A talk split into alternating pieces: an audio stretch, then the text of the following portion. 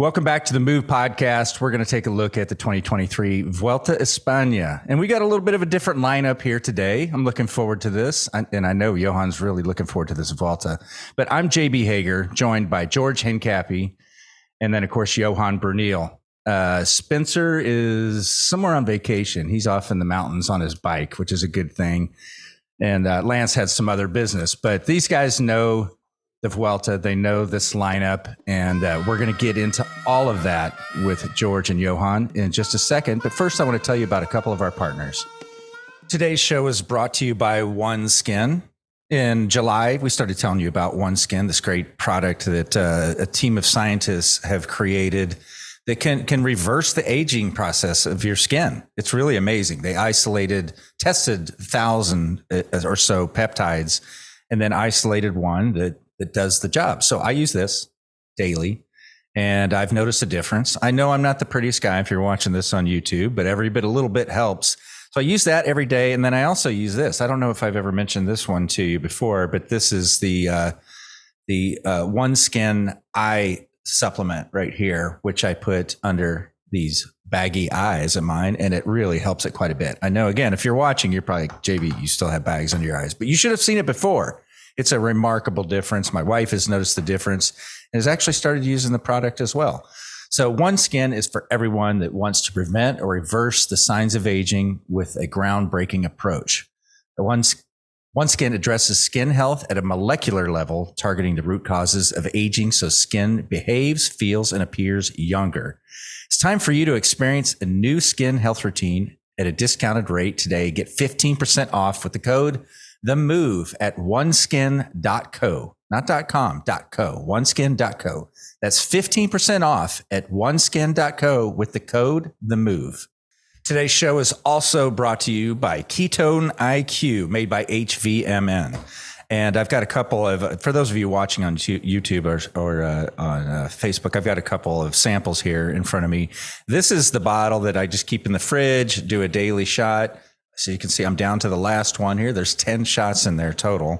And uh, and I love it. Whenever I go anywhere, I just grab a box of the little travel size ketone IQ right there and just uh, throw them in my bag. Super, super easy. Once it becomes part of your daily uh, regime, you'll you'll just you'll notice a difference, especially for me. And I've told you this before. Have noticed a huge difference in just sustained energy throughout the day. I'm not drinking coffee like I used to, maybe a cup, and I'm doing fine, doing great. Like I used to have to be fueled by caffeine all day. Not anymore. Uh, since I started doing this just a little over three months ago. So you can save 30% off your first subscription order. And I recommend getting the subscription so you can set it and forget it. But uh, you can get your ketone IQ at hvmn.com slash the move. Again, visit hvmn.com slash the move and subscribe upon checkout for 30% off. All right, George, Johan, thanks for joining us here. And uh, we appreciate you coming on to tell our listeners your predictions for what's going to go down in this year's Vuelta. But first, let's start with an overview of the course. I'm sure, Johan, you've taken a really good look at it. What I know is it, uh, it favors climbers, and we won't see a lot of big name sprinters in this tour, and you can break down that for us. Uh, let's start with you, Johan, including a team time trial too, which I know you guys. Yeah, yeah. It looks like the Vuelta is more and more. I mean, every year they're trying to find new little climbs, steep climbs, um, and it's becoming a climber's course. Uh, often, I mean, if, if you look at this this year's Vuelta, there's nine uphill finishes, um, plus a time trial, plus a team time trial. So, and then some other really hilly stages. Um, I think particularly there's two really big, big, big climbs that that that stick out. It's the it's the Angliru, which is one of the steepest climbs in Europe, um, well known by by most of the most of the riders. I remember uh, the first time the Angliru was uh, in the Vuelta was in 1999, and I remember that the mechanics after the stage before they were late night at work because we had to mount triple chain rings because back then we didn't have these gear ratios yet uh, that there's now. So that was uh, was a 32 in the front and then something like a 27, 28 in the back. Um, so Angliru, and then of course the the Tourmalet, uh, which is you know very very special for for the Vuelta finish on top. But particularly, what what really sticks out to me is that stage three is already a decisive mountain, uh, like a, G, a, mountain stage and a GC stage. Uh, so from very early in the in the Tour of Spain, we're going to know, uh, and, and, this is typical for the Tour of Spain. You can say, you know, we can look at the lineup and we can say, okay, great. I mean, all the stars are here, but in which condition do they really show up? In with which motivation do they show up? This is different than the Tour de France and the Giro. The, the Giro is the first Grand Tour of the season, so everybody's still fresh and motivated. So we're going to see already on stage three which of these big names is actually not going to win the Vuelta or is not ready or is not not not not capable of winning the Vuelta. Yeah, no, let's not let's not forget the really technical start. I think I've only done the start of a Grand Tour, and, and Johan, correct me if I'm wrong, with the team time trial in the 2007 Giro d'Italia in Sardinia, right? Because normally we do the Tour de France two or three stages, and then we get the team time trial, which for me is the most intense, technical, uh, most dangerous event you can do in the sport of cycling. It's just there's no margin for error. You're going at 60 kilometers an hour, millimeters from the uh, nine, eight of your teammates now. Um, so I, am particularly excited about watching the team time trial in an iconic city like Barcelona. Um, clear, clearly, Jumbo's going to be the favorites, but I think UAE and uh, Ineos will put up a big battle as well. But I'm, I'm very excited about that first stage. I'm, I, I got to ask you, George, more, more to expand on that because do you think because they're starting stage one team time trial, you're, you're not really settled in makes it more likely to for us to see errors. Is that what you're well, suggesting? absolutely, because some guys are, are more settled in than others. Some guys are ready to race. They have their race legs. They're ready to go. Some guys are just hoping they can work their way into the the Vuelta, which you can't work your way into a team time trial. Um, in fact, back in our day, we had certain guys like myself would would take as long a pulls as we could, and some guys weren't even allowed to go on the front. They'd be like, "You just hang on for dear life because we need you we can't drop you right away. So don't take any pulls unless you make it towards the last half of the race. Then you can start pulling. But as soon as you pull, get off the front right away. I mean, some of the best climbers in the world, we wouldn't even let them pull in our team time trial. Mm-hmm. So um, now Jumbo's a different situation because their climbers happen to be very good time trials as well. But uh, we had a situation where we had good climbers, not great time trials, and we would do the best we could with that sort of uh, you know ensemble on the team but it's just a very technical, you know, uh, intense, intense event. Yeah, I mean, starting with a team time trial, short team time trial like this, 15 kilometers, it you know, it's very stressful um, for the riders, for the mechanics, especially for the mechanics. This is, you know, nobody wants. I mean, nobody likes this. It's great to watch. It's not going to be of any particular decision in the final outcome of the, the Vuelta because I think the the differences are not going to be very big because it's a technical course also.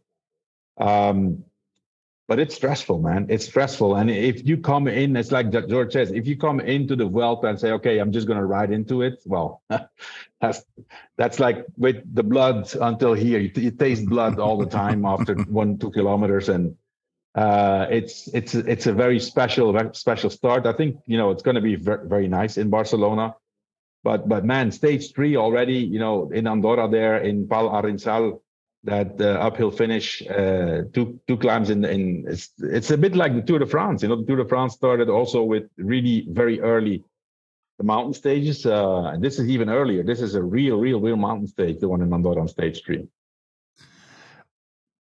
Well, yeah, which could uh, really dictate a lot of um, what's going on within teams like Jumbo, the team dynamics, like who's going to be the leader, um, so I, yeah, like like you said, Johan, and then we got UAE with Ayuso and Almeida. I mean, it's going to be a bunch of things that are already going to be decided. Not maybe not decided, but um, a lot of uh, questions will be answered on stage three already. Oh yeah.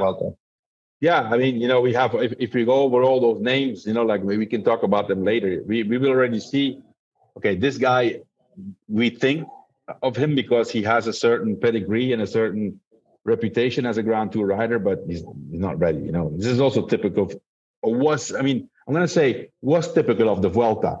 Um, you see, you can see that things are really shifting because, you know, let's say Geraint Thomas or uh, Bernal or these guys don't come to the Vuelta just for fun. You know, they, it's because they want to perform.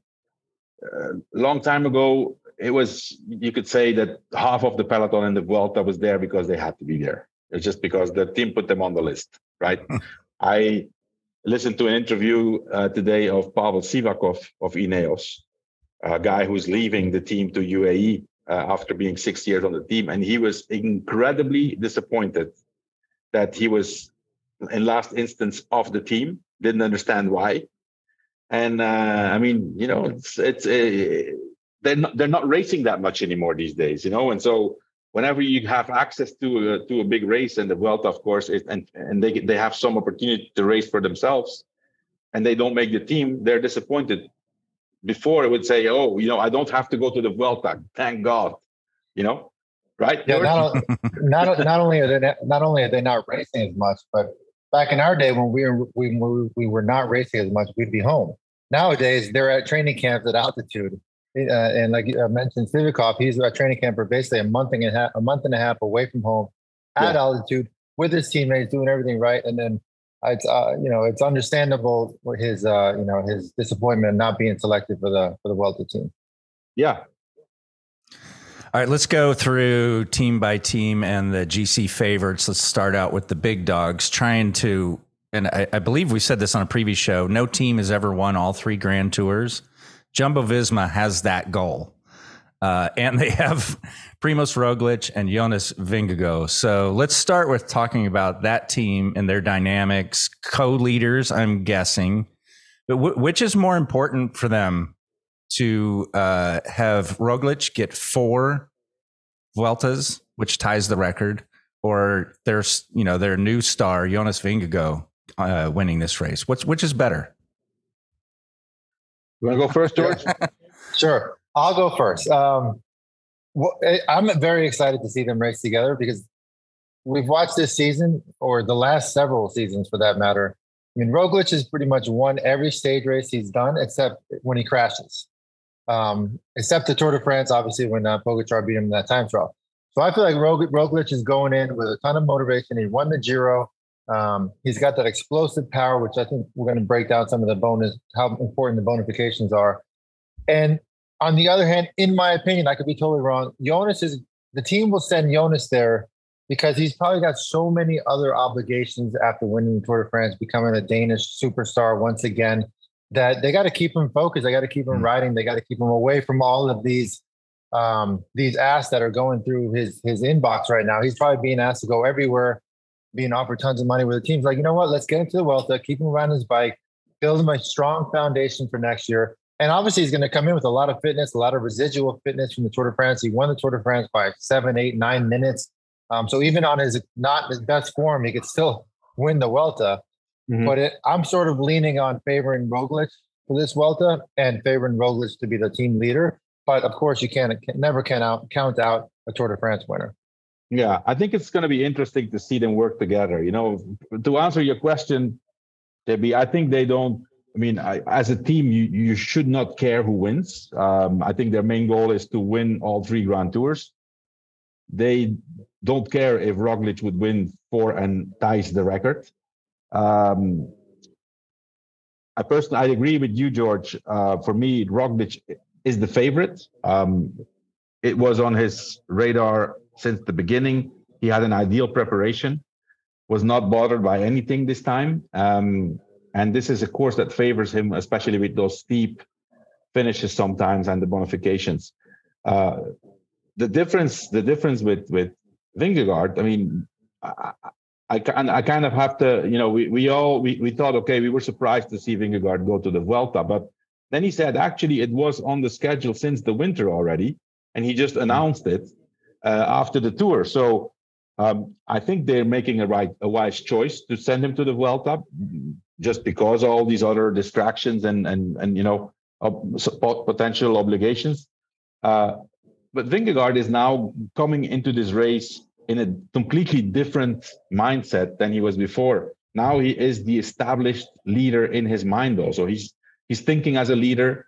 Um, so it's going to be it's going to be interesting to see how they how they work together. Uh, and and honestly, I, I, don't exclude. I think actually it's very possible that they're one and two in the in in the Vuelta. I mean, if you see this team, if you see those two riders and that lineup, I mean, being third is like, okay, that's like the best possible thing that I can get. You know, even for a guy like Remco who won last year, I think he could potentially, we, we don't know how he's going to perform against those guys, right? But he could potentially end up third, uh, being in better shape than last year and actually having a better performance, but not win.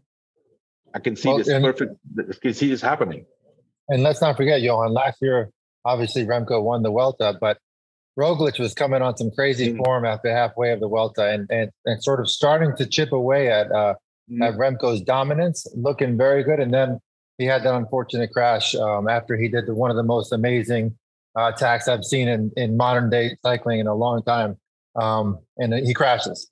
So I almost feel like you know, there's there's that with Roglic was was was just going to get better. He's going to continue to get better. He's he's already won a couple races right before this at Burgos.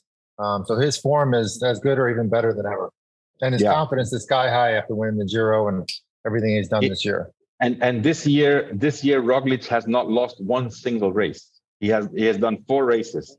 He's done Tirreno, won it. He's done Tour, Vuelta Catalunya, won it.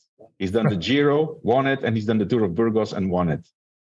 I mean, amazing. Uh, I, I, think Roglic is such, such an underrated rider. You know, I mean, yeah. of course, you know, we have Pogacar, we have uh, Remco, we have Mathieu van der Poel, we have Bonnard. They're all a part of being amazing bike riders. They're also super flashy personalities, I would say. Bonnard maybe not so much, but uh, Roglic is like, you know, I, I, have said it already in, in, in, other podcasts, you know, he's the silent assassin, you know, yeah. he is he's a guy who's working and then whenever he is ready he just executes to perfection um, so we'll we'll see. I mean it's it's it's a big responsibility also for it's it's kind of jumbo visma against the rest of the of the peloton. There's nobody else. I mean even ineos with a very strong team they're going to say you know what? We don't care. We, we don't take responsibility of the race. Uh, so that responsibility is going to come really really early on. It's likely that Jumbo Visma wins the team time trial. And then it's even more likely that in stage three, they're already in a very strong position with both of their riders. So from then on, what's going to happen? You know, let's not forget, teams are down to eight riders. Things can happen. They can lose a rider on a crash. We hope not, but you know, then all of a sudden you're down to five or four riders to work. So um, that's going to be the big the big uh, task for Jumbo Visma to keep this under control. Uh, where you see where you will see that it's the the whole peloton against them. Yeah, and also the second stage too is already. I think it finishes on a one k like ten percent climb. So it's already well, which with Roglic on a good day, nobody's going to beat him on that. So we're we're we're, we're forgetting about we're forgetting about those. Uh, well, I think it's I mean it's uh, it's a Montjuic, so uh, it's in Montjuic yeah. the, the the second stage there's a lot of these stages that you know if you look at them you know just just on uh, if you don't look in detail you don't see those little little kicks at the end um but yeah i mean uh, on the one hand they are in an amazing situation with with the quality they have jumbo visma. Then on the other hand uh, they have their work cut out to bring this uh, to a good end because they're, they're you know they're they're and also i have the impression george i don't know what you think or if you know something about this but you know the way they've been racing and especially in the tour something tells me that they haven't made a lot of friends uh, as a yeah. team you know so yeah. that always comes back at some point you know yeah that's for sure i mean they they definitely do whatever they want they attack from kilometer zero put guys in the breakaways that you know like some of the best guys in the world like Wout van Aert um, so I'm sure for the other teams that gets a bit annoying after a while. So I could see some uh, collusion amongst the other squads for sure. Yeah, yeah, yeah.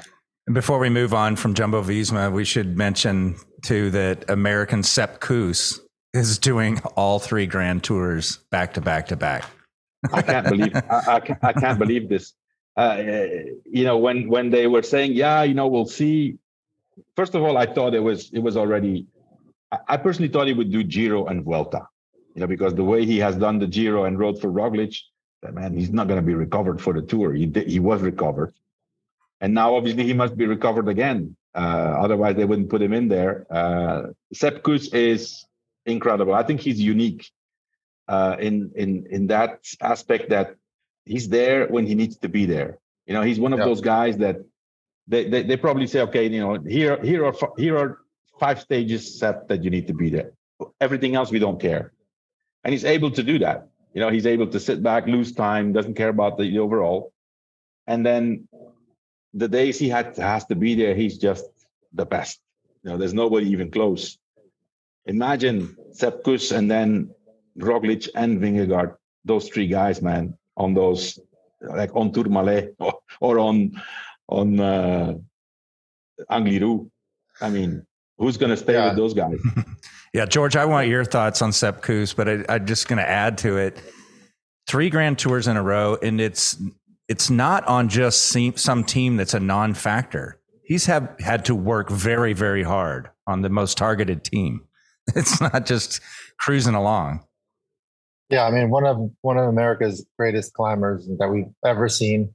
Um, what what a foundation he has. What what in, what what what endurance this kid has. Because to do three Grand Tours, I mean, for me, the most most Grand Tours I've ever done in a season is like one and a half. So I've never done two never even imagined doing two. It's just it's it's it's such a hard thing to do one Grand Tour. So um, it's just amazing what he's doing, and he's clearly focused on that. Skipped the Worlds and hasn't done anything except the Grand Tours in the last three months. So it's also different, George. It's different. It's different also nowadays. You know, I mean, obviously he was not uh, present in the in the spring classics. Uh, you know, they race a lot less, but already, you know, if listen, if you race three Grand Tours, that's already 63 days of racing, you know. uh, a lot of guys do 40, 45 days of racing these these days. So yeah, yeah, it is it is impressive to be able to to do that uh, and and and be there. People, I think people really underestimate the amount of pressure there is on a rider like Sepp Kuss on those specific days knowing that you know he has to be there at that moment because and sometimes it's only for one kilometer or one and a half kilometer but to be there that specific one and a half kilometer the pressure he has and the nerves i mean it, it must be so stressful. Because you never know how your legs are going to respond until finally you get to the front and you have to kind of up it one one one kilometer per hour speed. That's that's incredible that that that tension. Well, not only that, not only that, he was he was there when those kilometers uh, that you speak of were needed of him, but he would also keep going and finish top ten in a lot of the mount, most of the mountain stages of the Tour de France, which is not anything that you and I are used to seeing, Johan. But this is a, a guy that's just a pure class, and you know it's so interesting to see how good he's gotten, and I'd love to see him see what he can do on his own one of these years. But um, for now, we, we probably won't see that for a while because he's so valuable to these guys that they will never let him go. Jumbo Visma will not let him go. It would it would have to be something really special, uh, and and I think also that Sepp personally, I think that he he, he really feels good in that role. Uh, you know, there's absolutely no guarantee that if he would ride for himself on another team, that he would perform, you know, to what everybody would expect because uh, it's it's you know having the pressure during the weeks leading up to a grand tour and then during the three weeks is completely different than you know having to be there those specific days i agree with you 1000% i mean that's one of the questions i get asked most like didn't you ever want to go on your own well one i could never win the tour de france on my own two amongst your peers and the people that you work with your teammates the people you see day to day you are as respected as the guys that's winning um, yeah. And he's probably making a ton of money as well. So why not? He's, he's in a happy position. He's the best in the world at what he knows he's good at. Um, so I agree with you on this. He's, uh, he's in a great position right now. Yeah. Yeah. All right, let's get into Remco Evenepoel looking to repeat from last year. Uh, the question mark is on his team, I'm guessing. Let's start with you, Johan. Uh, what do you, what do you think? Uh, how will how will this fare for Remco not having the team totally redesigned yet for Grand Tours? I personally think in this Vuelta, specifically in this Vuelta, I'm not that worried about that. Hmm. Um, he, he, yes, he won this Vuelta last year, but he doesn't start as the favorite. Uh, he, I'm pretty sure that Remco, in his mind, he thinks he's the favorite. I mean, that's the way these he thinks, and and rightfully so. You know, he has that kind of mentality. You know, but they don't have to wait, you know, carry the weight of the of the race. Uh, it's it's all on Jumbo, and in second in second position, I, I would say it's it's uh, Ineos, and in third position, it's even uh, UAE. So his team, um, if Remco needs to, needs to just do one thing, he, he needs to try to follow the best guys in the final of the stages, uh, and then try to get gain some time in the time trial. So it's uh, it's a bit it's a bit strange to have to be you know be ex world championship, ex world champion on the road, defending champion, and, and not being the favorite, and and most likely most likely not going to win this Vuelta.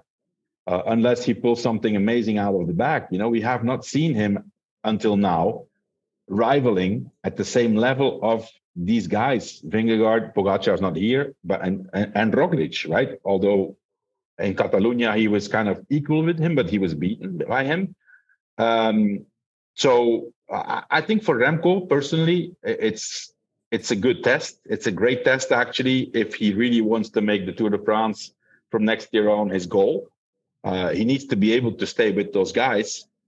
Uh, for that, you don't necessarily need a complete team. I mean, as long as he has two or three riders with him uh, just before the last climb, it's fine. Even if he's alone on the last climb, he, he's only going to have. I can only see one potential scenario where Remco would have a problem if he doesn't have the, the necessary team support. But even then, and that's when it's a huge selection and it's and very likely to happen. It's Vingegaard, Roglic, and Remco.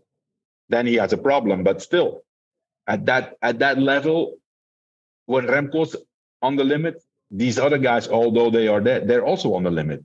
You know, the difference is very very small when everybody's on the limit. So I'm not that worried um, about uh, about. I mean, he still has a strong team. It's not. It's not that you know. I mean, let's not forget. You know, we we last year we talked about Quick Step, but they did support him and they did help him win the Vuelta. Uh, let's not forget that. You know, it takes it takes quality. They don't have the biggest names, but I, I think he's well surrounded. Enough enough to to you know then the problem of course becomes when you take the let's say if after stage 10 which is the time trial let's say he he would take the jersey then of course you you get into a position is my team strong enough but even if you have the jersey if he has the jersey after stage 10, then still, I think still Roglic and Vingegaard remain the favorites. Yeah, I, I, to me, this is this is shaping up to be one of the most anticipated uh, Vueltas de España that we've seen in a long time. Uh, one, because we're seeing these emerging stars, we're seeing past Tour de France winners, we're seeing past Giro winners, we're seeing Remco, which a lot of people question, but on Remco's day, there's I mean, we've seen him at Liège Bastogne Liège, the World Championships last year, where he rides. I mean, rides away. People drops some of the best riders off of his wheel on flat roads. So what he has done leading up to this this Vuelta is as impressive, in my opinion, as all the other favorites. And yeah, let's not I forget, agree. he might he might have potentially won the Giro had he not gotten COVID. Um, so we don't know. That's the X factor. So for yeah. me, it's particularly exciting to see on a healthy you know, mano a mano with Roglic, Vingegaard, Remco. You know, maybe not Vingegaard because he could be tired from the tour. He could be not tired. We'll see on that. But with a good Roglic, a good Remco, I don't know. I'm not sure who's better at this hmm. point. Mm. Obviously, the team, Jumbo's got a better team for sure. But I'm excited to see uh, Remco at his best. At the yeah, I mean, and and uh, George, the perfor- his performance in the World Championships time trial, you know, yes. beating beating Filippo Ganna, you know, one of, I mean, I would say the best time trialist in the world. He has the world hour record.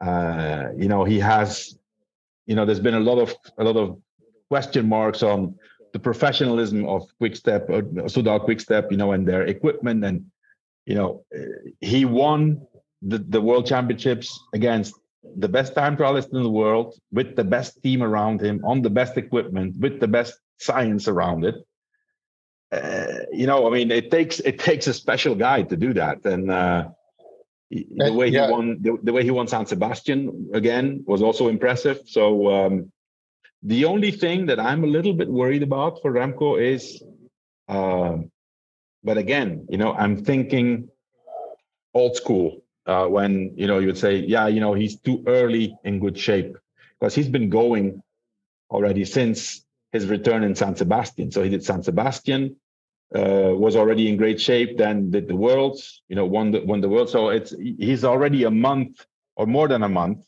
on a super high level, and now he needs to do it another three weeks.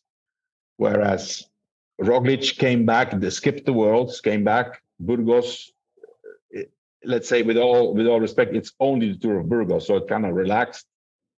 Vingegaard didn't race at all, um, so that could be a bit of a disadvantage that he's been going already. But then again, you know, he he didn't race that much before that.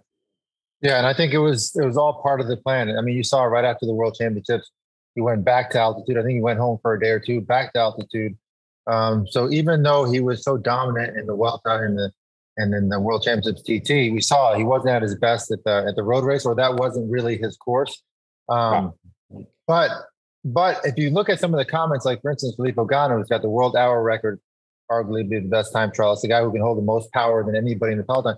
Even he says, I don't think I can ever push more watts than I did in this World Championship TT. Maybe I can get more aerodynamic, but he was just, you know, shocked and and, yeah. and, and in awe of the watts that Remco was able to push in that time trial. Mm-hmm. Yeah, agreed. We won't spend much time on it, but uh, Remco did squash the the rumors. There were all the rumors flying around that he was going to uh, switch to Ineos, some mm-hmm. sort of contract buyout. But did that he addressed that, right, uh, Johan? He he did address it uh, in in in a podcast. Uh, he did. So he said basically he said yes. Normally I'm staying at at Soudal Quickstep. Uh, some people were trying to read into you know the normally. Personally, I can say if if you think in Flemish and you translate, you know, in English, the normally is not that important. It's it's just part of the phrase. It's okay. Yeah, normally I'll stay. You know, it's not like okay. Uh, and then and then secondly, most importantly, he said, you know, I have a contract until 2026. It's also a matter of respect. Uh, the team is making efforts uh, to improve. He still wants more more improvements, but uh, he says this is not foot. This is not football or soccer. You know, it's not like you can buy and and and, and sell players, right? So.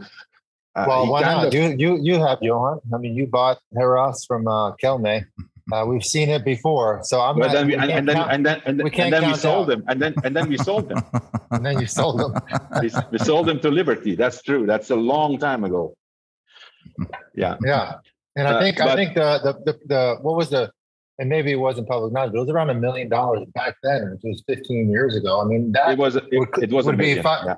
would be a five million dollar deal, no problem all day long. And who do yeah. we know has that money? Yeah. Well, that's the thing. That, you know, the, the doubts uh, remain a little bit uh, in terms of that. Ineos, obviously, they have lost a few good riders or let them go. We don't know. You know, Sivakov, Tao Geoghegan Danny Martinez good and expensive riders, right?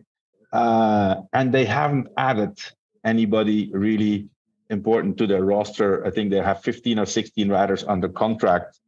I I have read that they have managed to they have managed to keep Carlos Rodriguez finally.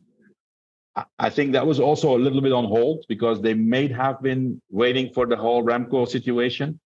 So I think it was on the table, uh, but it's not that easy to do because it's not just Remco. Eh, there's a whole team around it. There's sponsors around it. There's teammates. There's staff. Um, so I think that that's. I, I see Remco at Soudal Quickstep next year, and and Ineos uh, just going on the way that they, they've been doing. Um, so yeah, I, I don't see it happening honestly. All right. Before we jump into Team UAE and another co-leader situation, let's uh, let's uh, check in real quick with a couple of our partners with some special offers. Today's show is also brought to you by AG1. And uh, I know I sound like a broken record sometimes when I talk about how these things are a part of my daily routine. They have. I found out about them from the Move podcast, just like you are. And then I'm like, you know, I should give these things a shot. And uh, now for over a year. AG1 has been part of my daily routine. I just take a scoop of this stuff right here. Mix is super easy. Like, I don't know if you've ever bought any supplements where it just clumps and it's it's hard to drink. This just mixes up like you you don't even have to use a whip or anything like that. You can just shake the bottle uh, or or just you know just give it a quick stir with a spoon and it tastes good too by the way and it's become part of my daily routine i'm getting all those nutrients from vegetables that i'm probably not getting on my own from my uh, regular diet even though my diet would surprise you guys i'm pretty good about it this has helped me up my game all right. It's helped me extensively.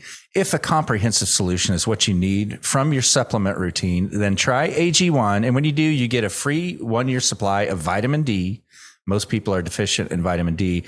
And then you'll get free uh, AG1 travel packs. You'll get five of those with your order. Yes, that's five free travel packs with your first purchase. Go to drinkag1.com slash the move. That's drinkag1.com slash the move. Check it out. Today's show is also brought to you by Eight Sleep. I scored so many points with my wife when I came back from our tour coverage in Colorado with the Eight Sleep pod cover. It is really incredible. I had been reading about uh, for some time about how your body just sleeps more optimally when it's at like 65 degrees. That's a really good baseline. You can adjust it from there. But I put on the pod cover. It was uh, easy to set up. It just the little connectors come out of the back, go into a small machine that you don't even see next to our bed, and it just cools it down. And you, I'm sleeping so much better. Prior to that, it was always covers off, covers on, covers off, covers on. Just couldn't get it right. And it gives you a lot of really interesting information and feedback on your sleep and your movement. And in an auto, I have it set in auto where it auto adjusts uh, the temperature for what state of sleep I'm in. It really is a remarkable product. And both my wife and I are sleeping better. I promise you that. Uh, give it a shot. If you're having trouble sleeping, doing what I was describing, covers on, covers off, covers on, covers off. This will fix that. Go to 8sleep.com slash the move and save $150 on the pod cover and stay cool this summer with 8 Sleep. Now shipping within the US, Canada, the UK, select countries within the EU and Australia. Again, go to 8sleep.com slash the move. And great news here for sticking with us. We are doing Ventum trivia just like we did during the Tour de France. We're also going to be doing it on our shows during the Vuelta. This is a free chance for you to win a Ventum GS1, the brand new gravel bike. All you have to do is email in the answer to the questions, and we're going to go easier on you than we did during the tour, even. Uh, but all you have to do is send in the answer. It doesn't cost you anything to enter. Just send in your answer. And each day from each show, they're going to draw a winner from that. At the end of the Vuelta, we will draw a name for a brand new Ventum GS1. Today's question Name the two riders who Johan directed to Vuelta GC wins.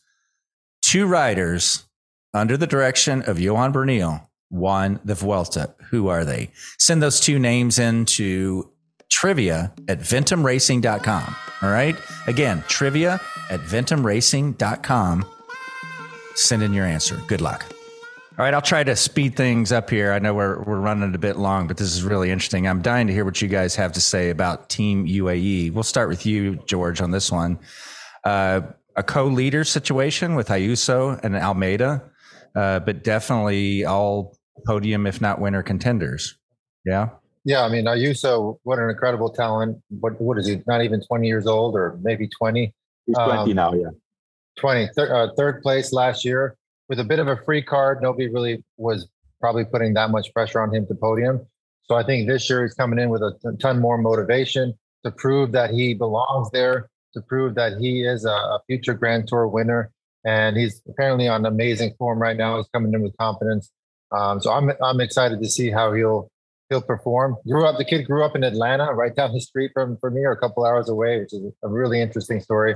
Um, yeah, so I'm excited to see how he performs. And obviously, they have Almeida as well, with third place in the Giro, has had an incredible season. So they're coming in with some really strong cards to play. And like I keep saying, this Vuelta, I think it's just going to be nonstop action. And uh, for me, just the uh, anticipation of seeing all these young riders, these established riders, going at it head to head with hopefully no injuries, hopefully no crashes, and uh, see who the, the strongest man is at the end of the, the three weeks. Yeah, well, I mean, in terms of U- Team UAE, you know, I I I can't help but think and and sometimes see, you know, that there's two teams UAE. There's one team which is functioning perfectly when Pogacar's there. He's the leader. They're all around him. They function well. I've seen in the past, and especially in the Vuelta last year, uh, when Pogacar's not there, they're all over the place. They're, so, I mean, they, they, sometimes they're even chasing each other. Uh, that happened in the Vuelta. That happened in the Tour of Catalonia. So I'm curious to see. Uh, there are obviously two really good young riders, very ambitious. Uh, how these guys are going to work together. Uh, at some point, I mean, I, I think normally uh, seeing who's starting, their mission is more or less the same as Remco. Try to stay with these top guys as long as possible, right? And and from that point of view, I think it could work that both of those guys try to hang on there as long as you can, and then one of both can maybe take advantage of some opportunity. But um, I'm curious to see that how this team will will will function. These two guys. Um, Ayuso, I think Ayuso is really the real deal. I mean, with all, I mean, Almeida's a great rider. Okay, he's he's up there, but uh, have is this this I, I, would I would say like the the the um, the full like a like a, a race like a super racehorse like the the pedigree racehorse right um you know he was very impressive in the tour of switzerland almost won it and uh, and this was his main goal for the whole season. Um, so I'm I'm really really excited to see him race uh, at his full potential without any injury because he had this uh, mysterious injury um, at the beginning of the season, and finally they could sort it out. But uh, yeah, he's um, he's going to be up there. As far as co-leaders, will that stage three finish be a deciding factor? they should both be there. Uh, they may both lose some time. They're probably going to lose some time a little bit. Um, but it's not a deciding factor yet. Mm. Of and, too early. And, and and you know what? If you're not really the leader to be having a real shot at winning the race, it may actually be better that there is no real leader in the team and that both guys go and and then they can find themselves, you know, on on the climbs and and say, okay, you know, I feel a little bit better. But it's not necessarily always a disadvantage that there's a designated leader because you can have a designated leader and then he finishes fifth or sixth. Okay, it's great for the guy, but it's not really what a team like UAE is looking for, right? Yeah, I agree. I mean, I think we're they're in a strong position, and a lot of these climbs. That's the one I feel like the one unique thing about the Vuelta is it's a lot of big roads. I mean, positioning isn't a massive factor, so a lot of it is just like how fast can you go up this climb? and mm-hmm. uh, you know there it, will be interesting to see who can hang on the longest or who will be the strongest but a lot of this positioning stuff that happens in the giro and the tour is not a real factor during the Vuelta. All right, now let's move on to Ineos, and then we, as we learned in the the Giro this year, you never rule out Geraint Thomas. Uh, yeah, we'll the old G, the, the old G, the diesel engine. He's got the most experience out of anybody. Um, he probably knows his body his body better than anybody. He's got the confidence of coming in second place at the Giro. Um, yeah, I'm excited to see what he'll do in this in this Vuelta for sure. He's got a great team behind him as well. He looks really motivated, also, uh, George. You know, I mean, he it was at his at his request to go to this Giro. Uh, interesting fact, also, Egan Bernal, with, together with uh, with Geraint Thomas, which I think is great news for Ineos and for Bernal himself to do two grand tours. I mean, we we all saw how much Bernal worked and how much he suffered in the Tour de France, but the fact that he's there, obviously, also it's not an obligation for him to race. He has asked to race the the, the Vuelta, so that means that Bernal is on his way back to you know hopefully uh, his his former level. Yeah, I agree. I'm excited to see um, how far Bernal, how how good Bernal does in this Vuelta, and um, how he's recovered from the, the Tour de France, and hopefully he can, like you said, Johan, regain regain his his normal pre-accident fitness. Yeah. All right, now I think we've that really covers the the major favorites, but there's a few other wild cards out there. Maybe we'll we'll start with you on that, Johan. Who else uh, could you see as a podium contender? There's, I mean, there's still Enric Mas, there's Mikel Landa, uh, Vlasov. Yeah. What do you think? Well, I mean, Yes, yes, and no. Uh, they are. We named them because they have done some stuff in the past. But let's be let's be honest. I I don't see anybody of those guys really have a shot at winning the Vuelta. Enric Mas has finished three times second in the Vuelta. We don't know his condition right now. He, you know, he crashed out on day one in the Tour de France. Um, and then the other guys, you know, like Vlasov, yeah, okay, but it's, you know, never he's never been close to winning a Grand Tour. Um, so I don't know. I mean, uh, I, I, think I think personally, it's it's Roglic, Vingegaard, Remco, and and and Geraint Thomas. There's, you know, those are all those are all Grand Tour winners. Uh, you could say Bernal, but Bernal is, I mean, it's a grand, multiple Grand Tour winner, but we all know his situation. The other guys, do, I don't think it would be realistic that they could be on the podium, but ha- having a shot at winning something would, I mean, all of these other guys would have to fail altogether, and that's not going to happen. Yeah, I agree. I, I, I think these guys are top five, you know, top six, seven candidates. Uh, some good stage win candidates. Uh, if, if the, the, the, top favorites are watching themselves and they kind of sneak away with 5K to go on a climb. They're still going to add to the excitement of the race, no doubt. I mean, even guys like Jay Vine on UAE, who won two stages last year, came from riding Zwift, which is an incredible story. Um, so there's still even even beyond those top favorites, there's going to be a lot of exciting racing racing going on in the Vuelta. And then, real quick, although we've already said it, this this you know a lot of the big name sprinters are passed when the, on this course. It did not suit them. Uh, but what are going to be the names to, to, to watch for the sprints? Uh, and how many sprints do you think there will be, Johan? It's difficult to say. It's difficult to say. Um, I, th- I, mean, one of the biggest names, in my opinion, is Kaden Groves. Um, you have Bryan Coquard, uh, Molano, who won the last stage last year in the in the Vuelta. Actually, yeah, he did. He did win the last stage in the Vuelta last year. Uh, but you know, the big sprinters are not there. Do am, am I forgetting somebody um, like a, a, big a big sprinter? Uh, let's say it's it's it's guys who are fast, but not the, your top five sprinters. You know, I think we've seen those guys in the Giro and in the Tour. Um, yeah. So it's going to be interesting. I mean, these guys have chances. Uh, you know, there's this there's this Dutch guy who I really like, who's fast. This uh, Van den Berg, who's on EF you know he's a fast rider. Uh, great opportunity for those guys to take their you know a grand grand tour stage. Um, but you know i mean a guy like Kaden Groves for example i think he's one of the one of the biggest names in the sprint and the team he has around him probably also has that goal to work for him. Uh, but other than that i think it's a lottery. It's a lottery really for the sprinters. And uh, knowing that these big sprinters are not there gives of course more motivation for guys to try to go in breakaways and attack and and try to win from breakaways which i think we could see more often in this giro and in this Vuelta. Yeah, I agree with Johan. I think it's going to be uh, the, the, the Vuelta short stages. They're fast, um, exciting, jam-packed racing, and uh, we're going to probably see some new new sprinter names coming up uh, throughout the Vuelta. All right. Pick your overall winner, and then I'll let you guys go. I'm saying jo- Primoz Roglic. Yeah. yeah, I'm going. I'm going with Roglic too. I'm going with Roglic.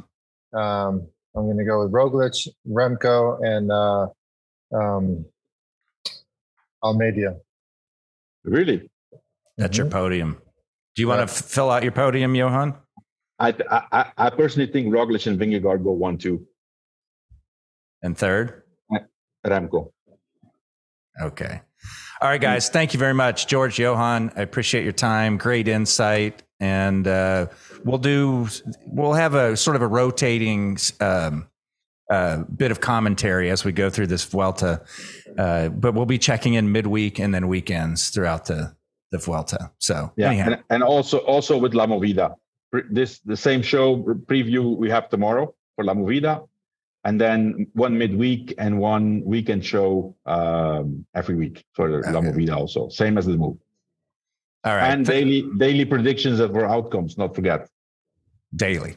You and Spencer yes. are doing daily on outcomes. Daily, All right. Yes. Yeah, and you can get outcomes. You can get that show by going to wedo.team, getting the season pass, and it comes to your mobile device just like any podcast would It's usually about 15, 20 minutes and uh, really good insight from Johan and Spencer on outcomes. Guys, yep, thank and, you. Uh, Johan, Johan, I'll see you in a few weeks in Mallorca. We actually sold out that camp. So if any of you guys are missed Mallorca camp, we got, I think, Strade Bianche next next end Strada, of March. Strade Bianche, uh, Flanders, Tour of Flanders, and Paris Roubaix every time, every every time, three day events. I'm actually in Mallorca now, George. So I went to, you know, check out some uh, some uh, some things at uh, at where we stay, and I I talked with some people. We have a new guide who who you will like. Uh, one of the one of the new guides who you will like. You know him very well. Okay. So okay. I'll I'll fill you in on that. But um, but yeah, um, excited to see you in a one month live again with, with yep. Lance and Jan Ullrich. Um, and yeah, those who are interested, uh, check out uh, the travel section on our on our site wedo.team, and uh, we have other options for the spring. Yep. Excellent, guys. Thank you. Thank you, guys. Okay. Bye bye.